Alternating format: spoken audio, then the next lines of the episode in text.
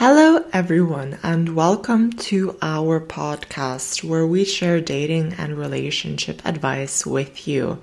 My name is Yeva Bereisaite, and today we're going to be talking about how to be high value even if you are living together.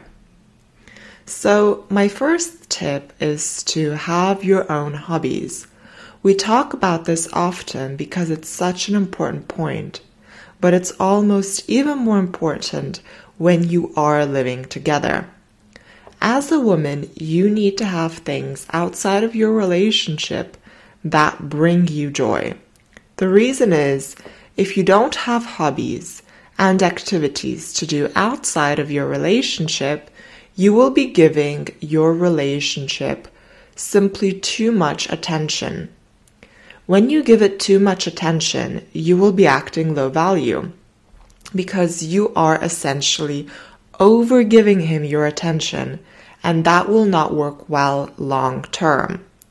He will become used to it and not appreciative about it. This is why you should have good things going on for yourself outside of your relationship.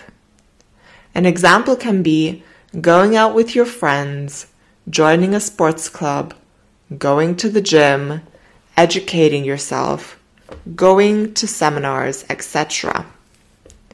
It should consist of a couple of things, not just going to the gym once a week. Of course, you should not be so busy that you start neglecting your relationship, definitely not. But you should keep yourself busy. Also, you should not do things like ignore his messages on purpose or ignore him in general. It's almost like playing some sort of game, and games always backfire. So I would not suggest doing that. Instead, naturally be busy, and you don't always have to tell him what you're doing. Let him ask you what your plan for the day is it's perfectly okay to do so. My second tip is to set boundaries. It would be best if you would implement boundaries straight away in your relationship. However, in most cases, women don't do that and only start implementing boundaries when something is actually going wrong. The reason why it can get tricky to implement boundaries later on is because your guy will not be used to it and can potentially start throwing tantrums. And that can get very annoying and lead you to not implement boundaries and let him win. Either way, you have to start implementing boundaries. If he's being disrespectful towards you, for example, if he says something mean, you can say, That wasn't very nice or I don't appreciate you saying that.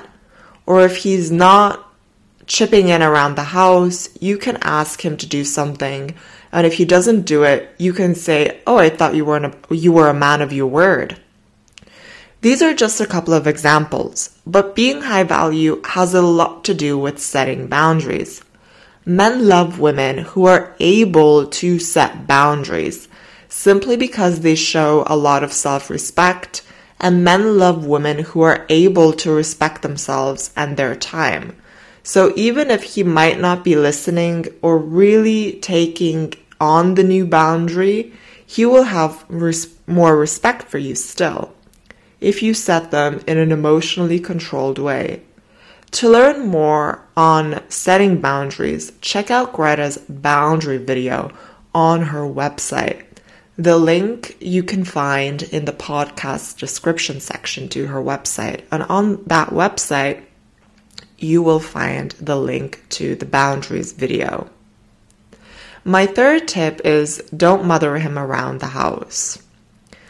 A lot of women mother their husbands or boyfriends, and you especially have to be careful with this when you are living together. A lot of women pick up after their boyfriends, nurture them, overgive, and overcare, cook separate meals for them, lay their clothes on the bed for them to wear, etc. This is mothering and is low value behavior.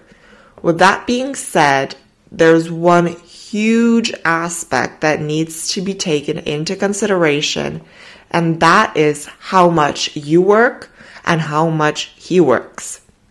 If you both work full time and only you are the one cooking and cleaning, then it is simply not fair.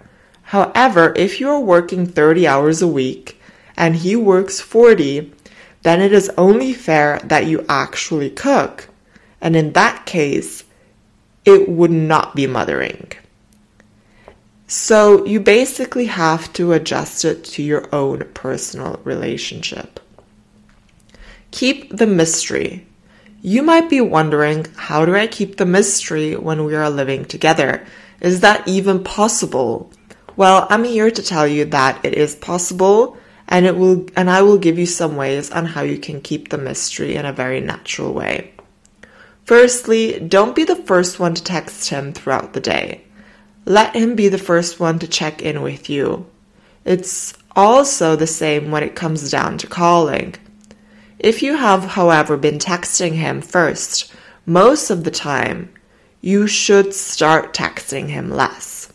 That would already be a very good start.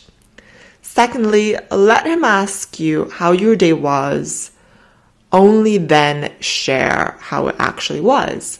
When you guys see each other at home, don't start talking about how your day was straight away without him even asking. Make sure he asks and shows interest. Then you can share the highlights of your day. You can then ask him how his day has been. These are subtle but effective ways of letting him initiate. My fifth tip is you don't have to be around each other all the time. And this is a very important one, I think. Make sure you give your guy space and independence. For example, if he just got home from work and wants to play his new video game on his PlayStation, then let him do that and you can go into the other room and do something else that you want to do. He will eventually notice that you are not going into the room and he will come looking for you. If he, however, doesn't, it's also no big deal because he might just be enjoying playing his game so much. Also, men relax whilst playing those types of games, just like women relax when they get their manicure done. Trust that he will come to you when he has finished playing his game and is ready. Don't nag or complain to him about it because that will simply push him away. If you are bored, you simply find something to do for yourself. I have also noticed that sometimes when men get new video games, they become obsessed for a while with them, and then when the game is finished, they take a break from it. Whatever the case may be, you don't have to be in the same room as him, especially if he's actually doing something that does not interest you. He would most likely not be in the same room with you if you were getting your manicure done, right? This also causes natural mystery because after some time, he will be wondering what you are up to.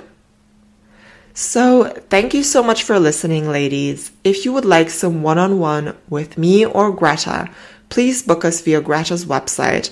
The link is in the podcast description. You will also find lots of courses and video for sale on how to make your relationship work.